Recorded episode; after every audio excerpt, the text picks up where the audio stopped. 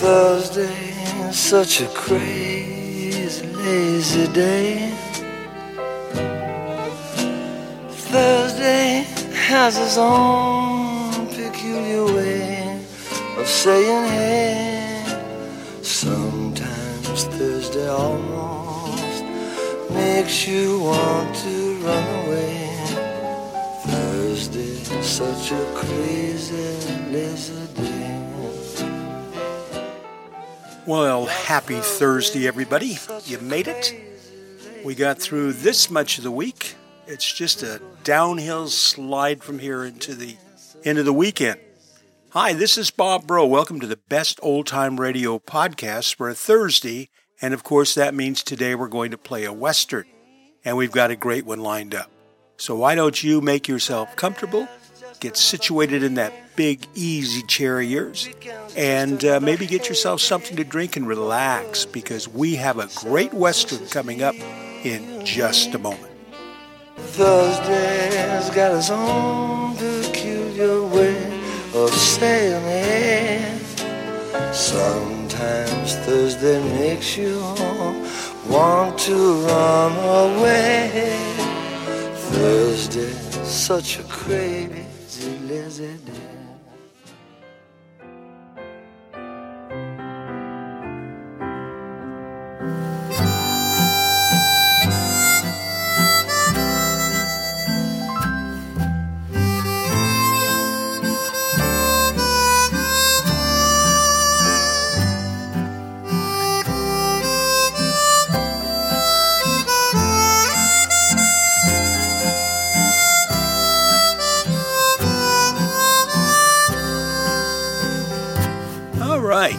We have coming up now is an episode of The Six Shooter. This was first broadcast on NBC September 27th, 1953. Good story. Uh, not an uncommon story uh, about a person in the Old West that is thought of as being sort of a pacifist, or in those days they would have called him a coward. In fact, that's the name of the episode here tonight is The Coward. And rather than give anything away, I'll just let you listen to it because it's really a fun story. And we'll talk about it a little bit on the other side. This one features, besides Jimmy Stewart as Britt Ponset, it also has Michael Ann Barrett, Herb Ellis, uh, Howard McNear, and Will Wright. And I know I get a lot of requests for the six shooter. I think uh, it's one of the most popular radio shows that. Uh, that we play, and that includes all the genres. Uh, this and Gunsmoke are probably the most two requested. So we're glad to uh, present them. Wish we had more six shooters. It, because it was only on for one season, we're somewhat limited, but uh, we're good to go for the next year or so if we just intersperse maybe one or two a month. So here we go from 1953, September 27th. This is the six shooter, and the name of this story is The Coward.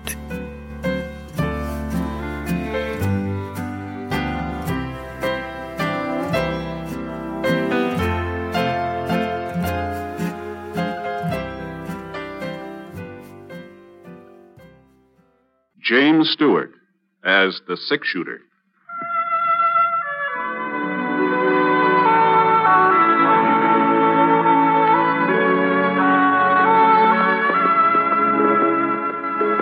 Man in the saddle is angular and long legged. His skin is sun dyed brown. The gun in his holster is gray steel and rainbow mother of pearl, its handle unmarked. People call them both the six shooter.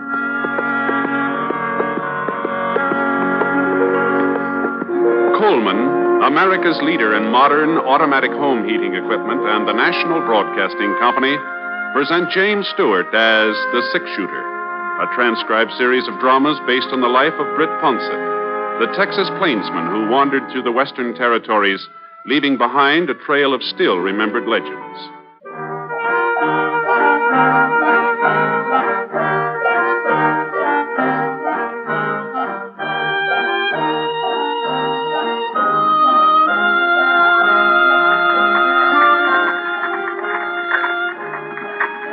I had a grandstand seat. A rocking chair on the front porch of the Temple City Hotel. Not that there was much to watch. A couple of women looking at the bonnets in the windows of Bradley's Mercantile and some kids playing mummy peg over in the alley next to the bank. And the checker game in the shadow of a big elm across the street. But it was a couple of days before I was due to pick up some cattle in Atterbury for Mrs. Pritchard, and, well, Temple City seemed as good a place as any to stop over. I was considering taking a little nap when I saw Will. At least that's who I thought it was. He was, he was coming out of the general store carrying a box of groceries. I, I couldn't be sure, though, because just as he started to climb into a wagon, another man rode up alongside and shut off my view. Well, look who's in town. You doing the marketing, Will? Thought the women usually did that. But I guess in your case, it ain't such a bad idea to switch things around. I was Hoping I'd run into you, Temple. Two of my cows have been killed this week. You mean your wife's cows, don't you, Will? It wasn't two, but three.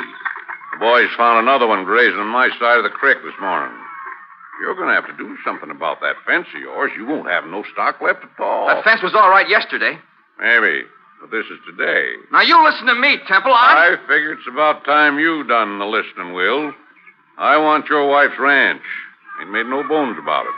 She was willing to sell until you came along. She ain't willing now. I'll give you two dollars an acre. That's more than a fair price. Anybody will tell you that. We're not going to be shoved off that land, not for two dollars an acre or twenty. Then maybe I'd better talk to Sarah, seeing as how it's her property. No! No. I'm warning you. You stay away from our ranch and our cattle, or I'll. Or, or I'll. Well, go on. Tell me what you'll do, Will. I'd be real interested to find out. Come on, Bill. If it was Sarah giving him the warning, I might take it seriously, seeing as how she wears the pants in the family. The wagon moved in closer where I was sitting. I got a good look at him now. He'd changed a lot since last time we met up. He was older. There were a couple of those squint wrinkles between his eyes. Even so, he still could have been more than 23 or 4, seeing as how he was only about 20 when we worked on the West Star Roundup together. Hey, Will! Will! Hey, Will! I thought he'd recognize me, but I. Well, I guess I'd changed some, too. I wasn't getting aged or like that, but I'd, uh, I'd ripened up a bit, I guess. Anyway, Will kind of glanced my way and then drove on. And from the way he was holding those reins, I had a pretty good idea what he was thinking. This Temple fella, he pushed him too far.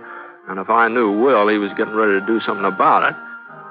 Well, there was no point in trying to run him down now. We'd probably meet up later. So I went into the hotel and looked around for a place to sit down. The clerk behind the desk was playing a game of solitaire. Oh, howdy, Mr. Ponset. Something I can do for you? No, no, don't think so. Room all right? Yeah, it's fine. Room's fine. Uh, real pleasure having you staying with us. Anything you'd like, will you? The, the Black Queen. Huh? It plays on the King of Diamonds. Oh. Oh, thank you. Like to look at the Denver paper? Just came in on the stage. No, no, thanks. Just the same. I, I was sort of figuring on a little snooze. A little too, a little too much racket outside. I know what you mean. Noah Temple's got a voice that carries all right. I could hear him and Will arguing clear in here. yeah. yeah. Don't amount to nothing now, Mr. Ponset. They've been squaring off like that ever since Will moved to town, married Sarah Blake. Oh? Oh, looks like I'm stuck. Good thing I'm not playing at the gambling hall. I'd be out 50 bucks. You see, Noah's got the idea of buying Sarah's ranch, and there ain't going to be no stopping him until he buys it. Will he need her land for any reason? Sure thinks he does. Now, if I can just get me the ace of spades. Forty years ago, Noah's grandfather started this town. He owned all the acreage between the foothills and the creek out south.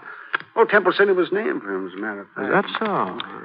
But the old man's son, Fred, well, he wasn't much good.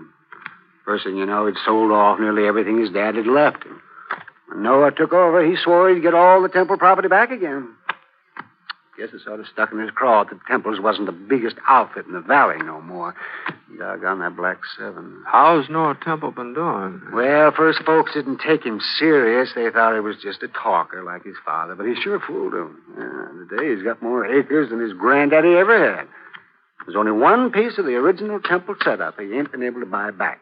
That land of Sarah's. Oh? Sure was a surprise when Will wouldn't let her sell it. Nobody ever figured he'd stand up to Noah. A man like him. Was something wrong with him? Seven, eight, nine. What's that?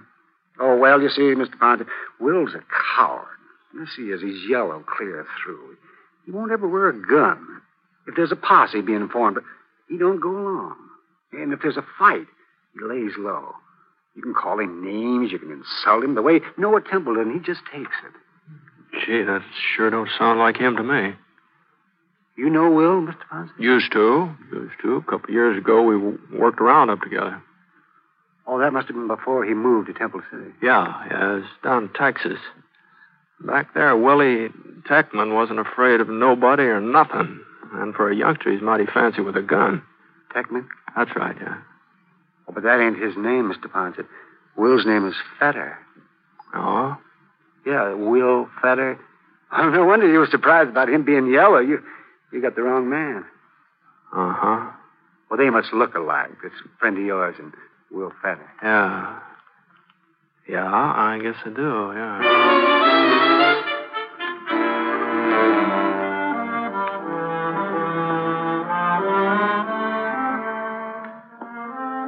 I went upstairs to my room, started to pull my boots off. You know, it's funny. I, I hadn't been doing anything but sit all day, and my feet hurt worse than I'd have been walking 20 miles. Oh.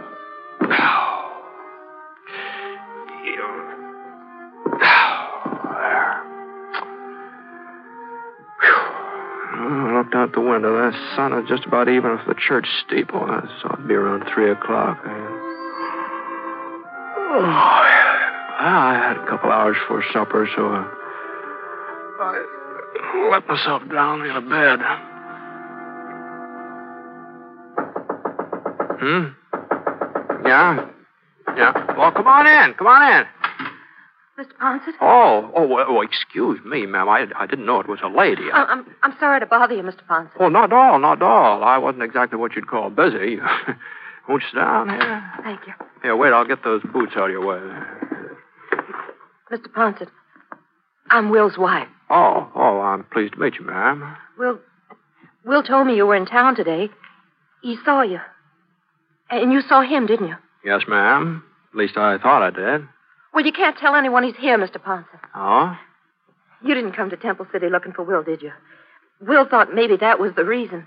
We heard about what happened in Prescott last winter when you came across Bar Cleaver. Yeah, well, you heard wrong, ma'am. I didn't come across Cleaver. He came across me. And as for Will, he.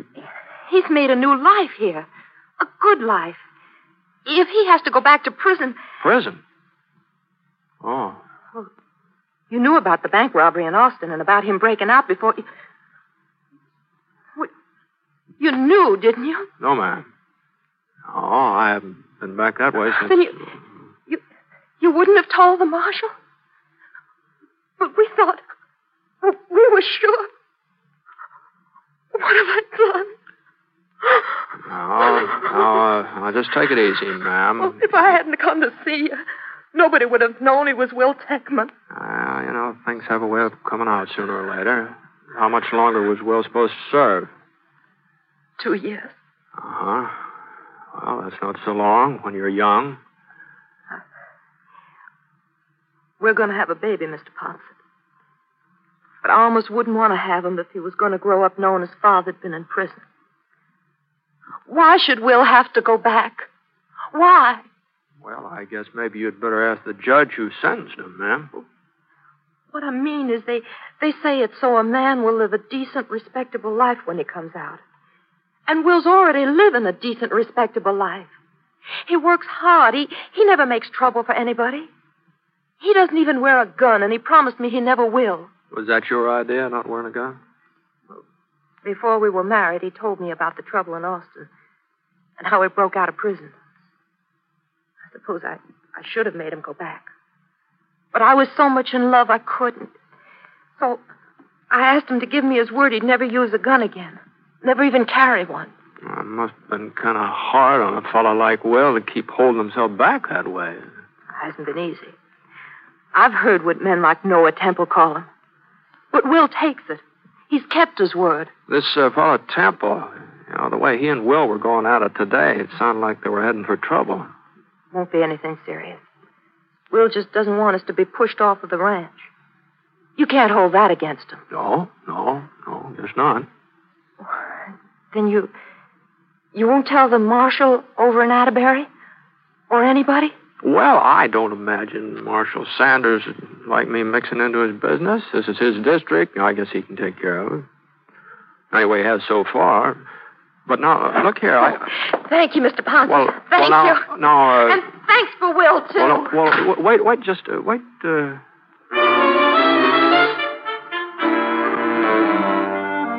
Well, after all, you know, most of what she said was true. Sending Will back to prison might do more harm than good, but and it wasn't up to me to sit judgment on him. I was going to be leaving town that day or so anyway, and if anything happened after that, wouldn't be my concern. So, of course, uh, a man does have certain duties, even if he's not wearing a badge. A man who spots a wanted criminal, he's supposed to report it. And I always had before.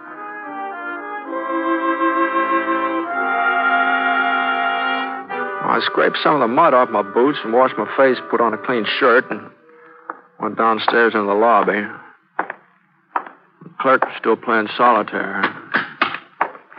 Just beat myself again, Mr. Ponset. I was playing in the gambling hall. I'd be ahead about $140. It's pretty good for one afternoon, ain't it? Yeah, yeah, real good. About time for supper? Yeah, go right on in. Molly will fix you up. Got baked ham tonight. Fine, fine. Oh, say, uh, Mr. Ponset, Yeah? Remember us talking about Will Fetter and him being afraid to carry a gun? Uh-huh. well, the darndest thing just happened. Oh, it wasn't any more than 15 minutes ago. I guess everybody's talking about it. He went into Bradley's mercantile and he bought himself a carbine. Oh? Of course, he's just trying to bluff Noah Temple. Folks are giving 10 to 1. Will don't even know how to load a rifle. Where you going, Mr. Ponset? Dining room's over there. Uh, I guess maybe I'm not hungry yet. Say, uh, whereabouts is Will's ranch? I think maybe I'll take a little ride, maybe work up an appetite.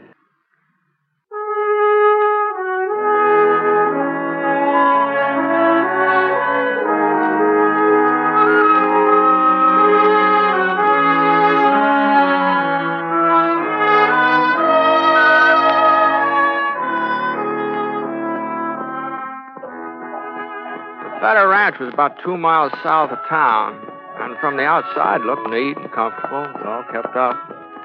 The ground stretching out behind it was good grazing land, though it was worth at least five dollars an acre, maybe more. I tied Scar to a cottonwood in the yard and walked up to the door.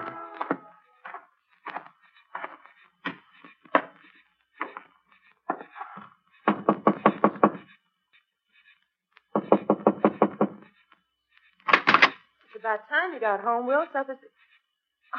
Mr. Ponset, Evening, ma'am. come on in. Uh, Will's not here? No, he was gone when I came back. He must be out tending the stock. Uh-huh. What's wrong, Mr. Ponset? You haven't changed your mind, have you? Where's the uh, Temple Ranch lie from here? It's all around us. On all four sides of our land. And Temple's ranch house, where's that? East. Due east. But what's that got to do with it? What's happened? Will was in town this evening. He bought a rifle. I don't believe it.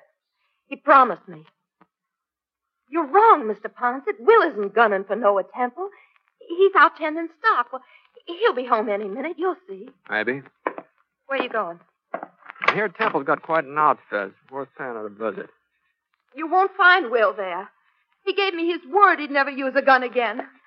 You won't find him.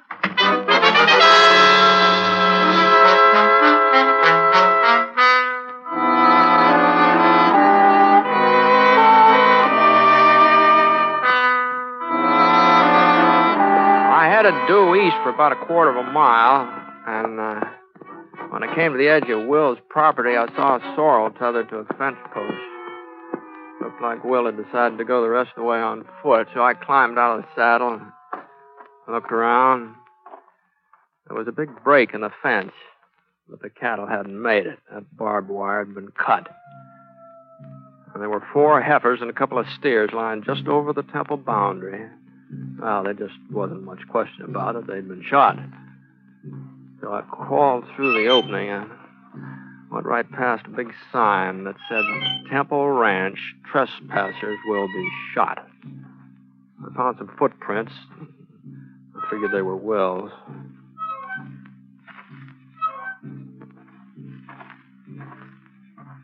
About 30 minutes later, I caught sight of the ranch house. It built about halfway up the side of a pretty steep hill, big, sprawling building. There was a light inside, and I could just barely make out Noah sitting at a desk working on some papers. But where was Will? He had plenty of time to get here. And I heard his step and swung around, there was one of Temple's hands pacing up and down near the stable alongside the house. The way he was holding the rifle, it looked like an army sentry instead of a cowhand. All of a sudden, he gave a little gasp. I saw a shadow tighten around his throat. The sentry went down, and there was a struggle. Not very noisy, though. Not noisy enough for Temple to hear it. And then everything was quiet. The shadow stood up. It was Will Techman. He was inching his way toward the house, toward the window where Temple was sitting. I came up behind him. I pulled out my gun. He was starting to aim his rifle. Well, drop it, Will. What? Yeah. I might have known you'd turn up. Give me your rifle, Will. Could get off a shot. At me, but not at Temple. Temple gets our ranch and I go to prison. Is that it? Now, we'll talk all about that as soon as we get back to your place. Now, come on.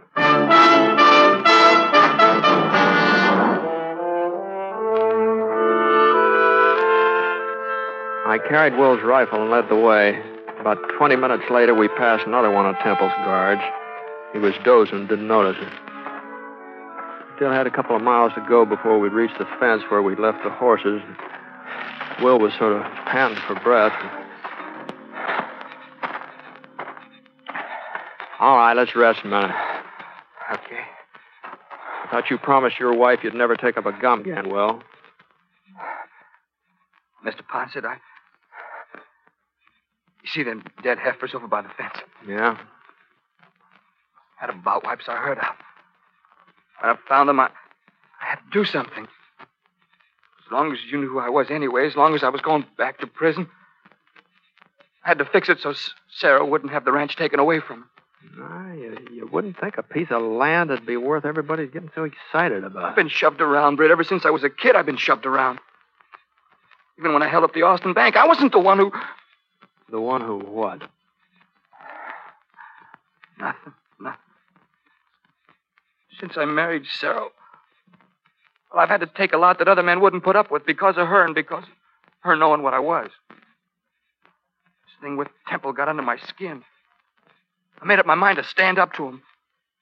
A man's got to take a stand sometime, somewhere. Oh, I'm sorry, Will, but. Hey, what's that? Get down, Will. Yep. We've got you dead to rights, Fetter. Trespassing. I ain't alone, Temple. Britt Ponset's with me. Ponset, That's right, Temple.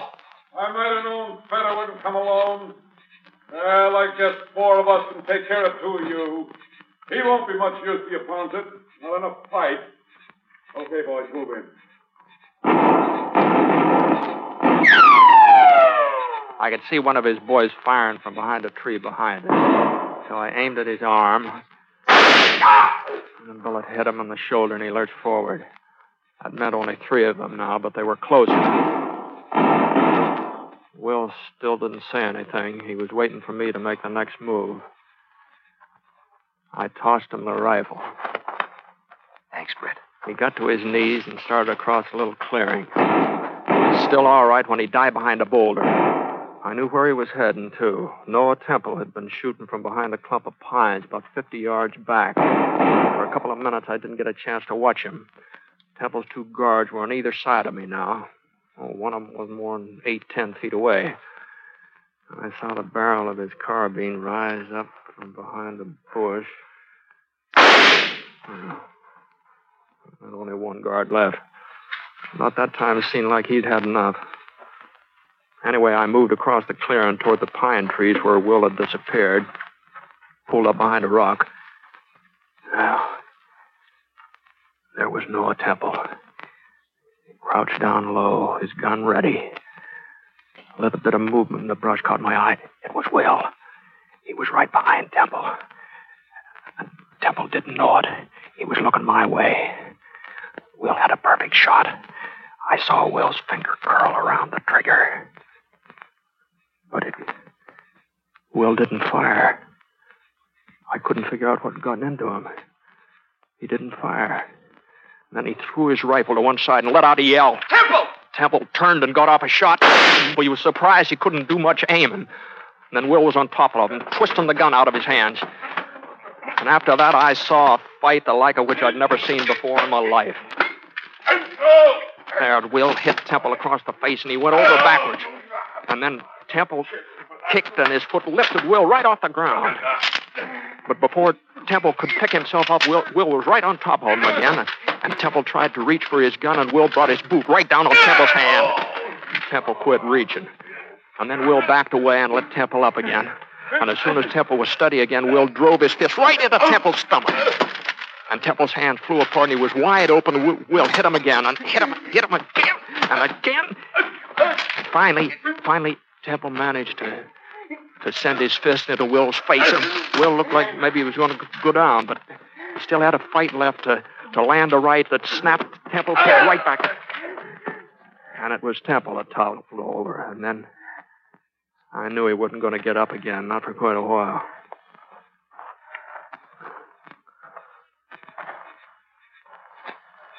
Feel better, Will? Yeah. Yeah, lots better. You had your chance to kill him. You had a perfect shot. You didn't have to fight him this way. It's the only way I could fight him, Britt. Oh? I had him in my sights. Something kept me from pulling the trigger. Maybe you'll think I'm crazy, but I, I kept remembering what I promised Sarah. That I wouldn't use a gun again. I couldn't pull that trigger, Britt. I just couldn't. Uh huh. Well, let's let's see if we can't get Temple here to a doctor. You know, it looks like he needs one.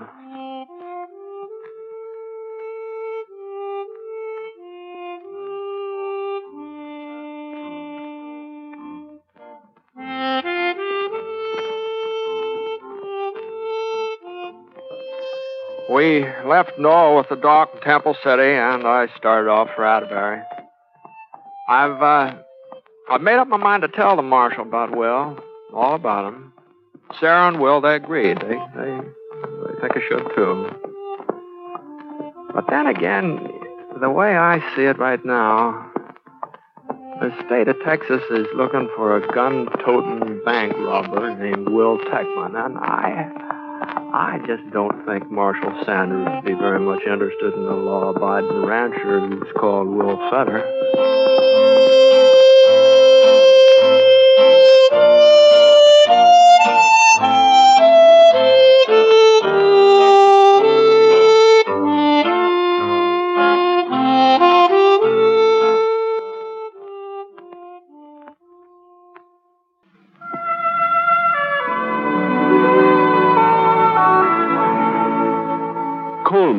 America's leader in modern automatic home heating equipment, and the National Broadcasting Company have presented James Stewart as the six shooter. Mr. Stewart may currently be seen in the Universal International picture Thunder Bay. Others in the cast were Michael Ann Barrett, Herb Ellis, Howard McNear, and Will Wright. The Six Shooter is an NBC Radio Network production in association with Revue Productions, and it is based on a character created by Frank Burt and today's transcribed story was written by him. Special music was by Basil Adlam, and the entire production is under the direction of Jack Johnstone. All characters and incidents were fictitious, and any resemblance to actual characters or incidents is purely coincidental. Hal Gibney speaking.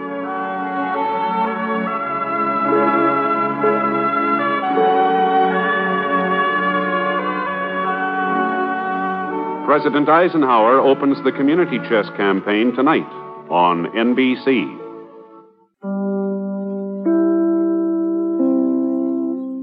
Raise your hand if you remember President Eisenhower.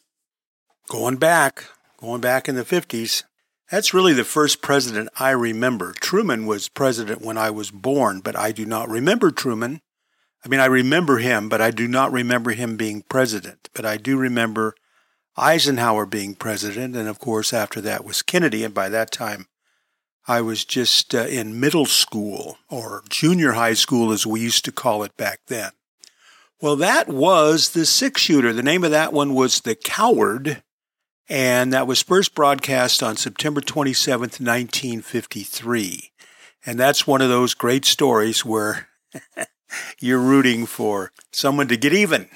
And that was pretty typical in so many stories. Uh, in many different genres. It doesn't have to be a western. It could be any any type of genre. And you're when someone's down like that, you're really rooting for them to to change, shall we say? Well, I hope you enjoyed that. By the way, I have received a couple of uh, requests to play some westerns that I will really wouldn't typically put on my playlist.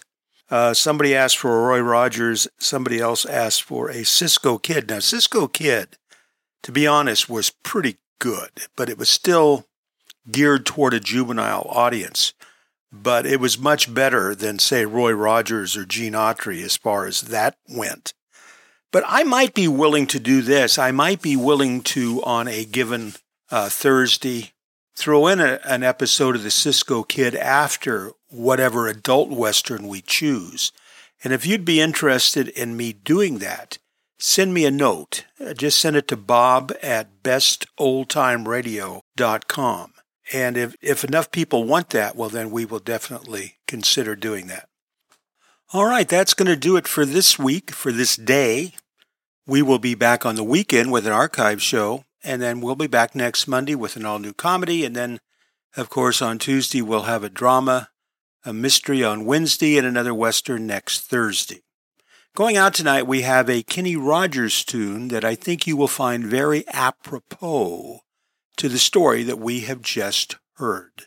I just want to thank you so much for all of your support. We love getting uh, notes from you, and uh, we love seeing the numbers go up on our listenership each week. If you could leave a um, rating with whatever podcast uh, service that you're using, be it Apple or Google or whatever, we would appreciate it very much, or even leave a comment uh, it would really help boost our listenership even more. But our numbers are going up every month, and that's very, very gratifying. And I thank you for that very much. All right, everybody, this is Bob Bro. I am so glad you stopped by, and I am so glad you met me.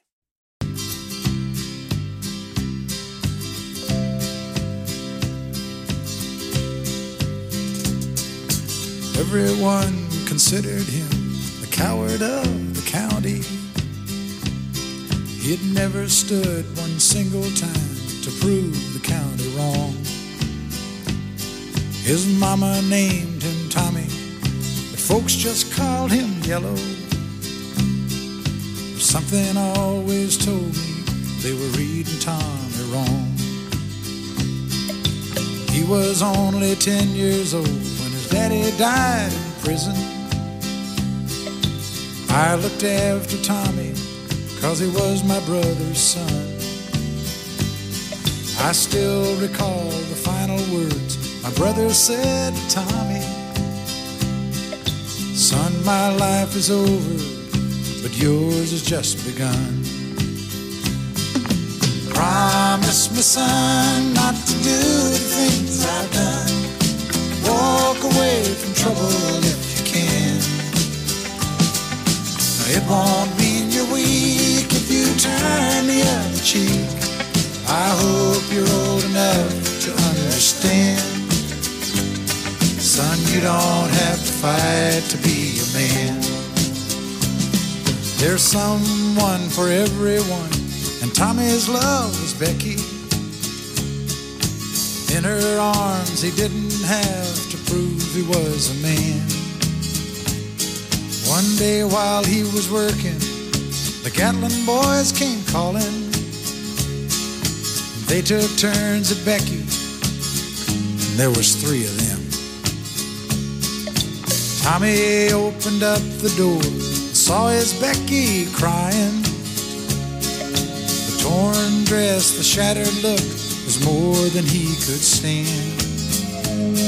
He reached above the fireplace and took down his daddy's picture. As his tears fell on his daddy's face, he heard these words again. Promise me, son, not to do the things I've done. Walk away from trouble if you can. Now, it won't mean you're weak if you turn the other cheek. I hope you're old enough to understand. Son, you don't have to fight to be a man. The Gatlin boys just laughed at him when he walked into the bar room. One of them got up and met him halfway across the floor. When Tommy turned around, they said, Hey, look, old Yellow's leaving. But you could have heard a pin drop when Tommy stopped and locked the door. Twenty years of crawling was bottled up inside him. He wasn't holding nothing back, he let 'em have it all. When Tommy left the barroom, not a Gatlin boy was standing. He said, This one's for Becky, as he watched the last one fall. And I heard him say, I promised your dad not to do the things you've done. I'll walk away from trouble when I can. Now please don't think I'm weak. I didn't turn the other cheek. And Papa, I sure hope you understand. Sometimes you gotta fight when you're a man. Everyone considered him the coward of the county. Well, one Kenny Rogers tune is never enough. Here's my favorite by him, and he wrote this one. I wouldn't listen, and I couldn't see, and all I have left now are words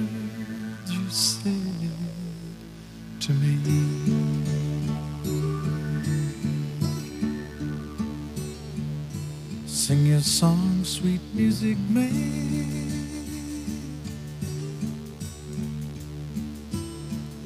Cause I won't be there to hold your hand like I used to. I'm through with you.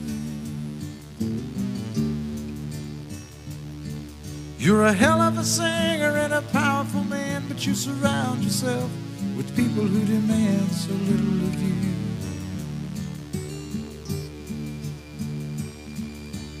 Touched my soul with your beautiful song.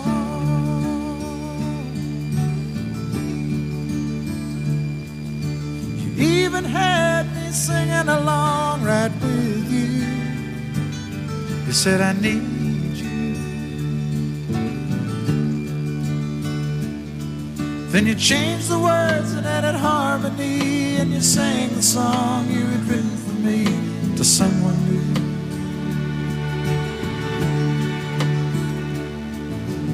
nobody sings a love song quite like you do.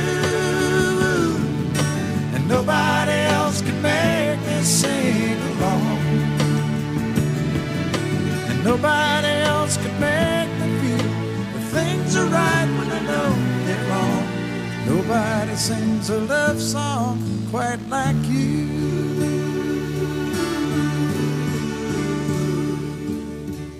Sing your song, sweet music man.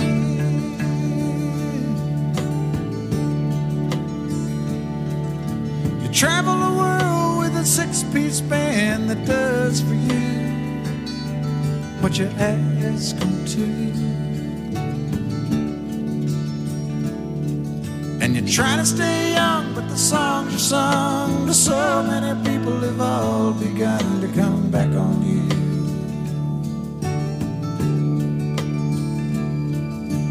Sing your song, said music man.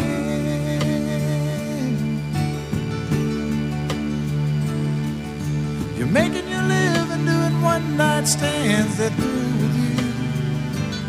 They don't need you. You're still a hell of a singer, but a broken man. But you'll keep on looking for one last friend to sing to.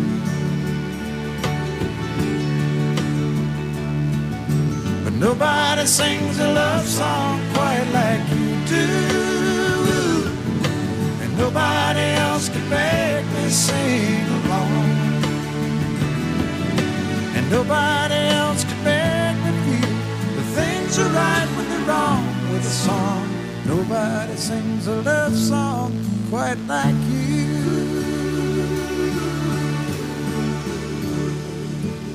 So sing your song.